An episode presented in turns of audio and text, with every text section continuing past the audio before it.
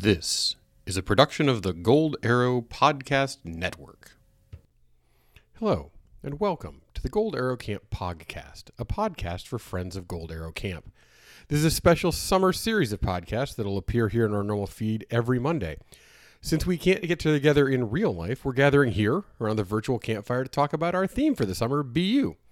Each week, you'll get an email, this podcast will be in your earbuds, and there's a YouTube video with more resources in its description. Listen, we wish we were talking about all of this at Morning Assembly, but this is the next best thing. We're thrilled you're here, and here's our fifth week of You.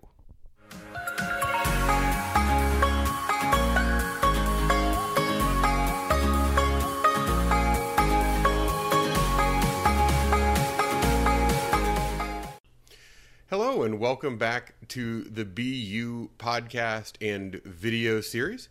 I'm Soy, joining you live, recorded from the GAC Digital Media Editing Suite at GAC World Headquarters Digital Edition, which is actually my spare bedroom, complete with dollhouse and guitar.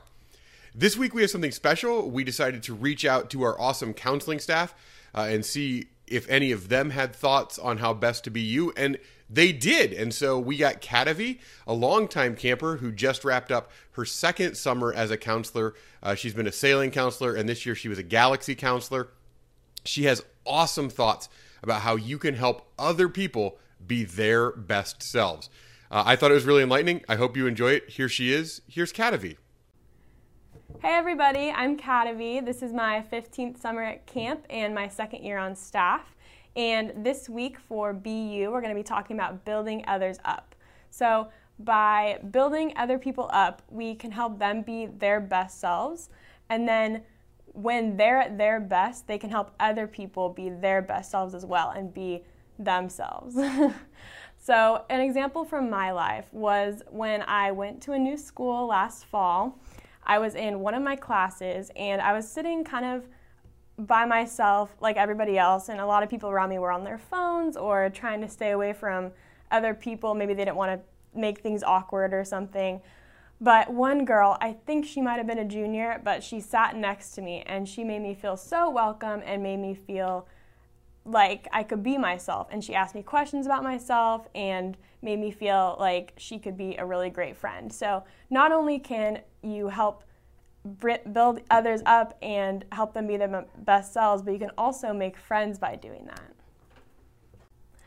One way that helps other people be themselves is by asking them what they love about themselves or what makes them feel really good. And then, even going back to that and remembering later what you heard them say, that makes them feel really heard and listened to. And it helps them realize that by being their best selves, they help um, you realize that you can be your best self too.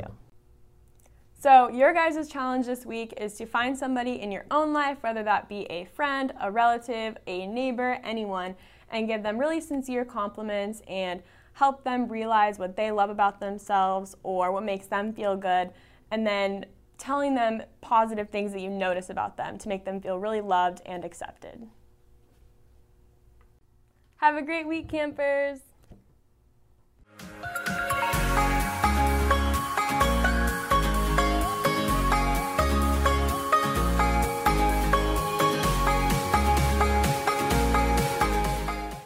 Why is it called joke of the day if it's not funny? You know, guys, during quarantine, I've been reading a lot about classical music composers, and I came across this interesting story about Mozart. Somebody said that Mozart once killed all of his chickens, and when somebody asked him, Mozart, why did you kill your chickens? He said, When I asked them who the best composer was, they all said, Bach, Bach, Bach, Bach, Bach, Bach, Bach.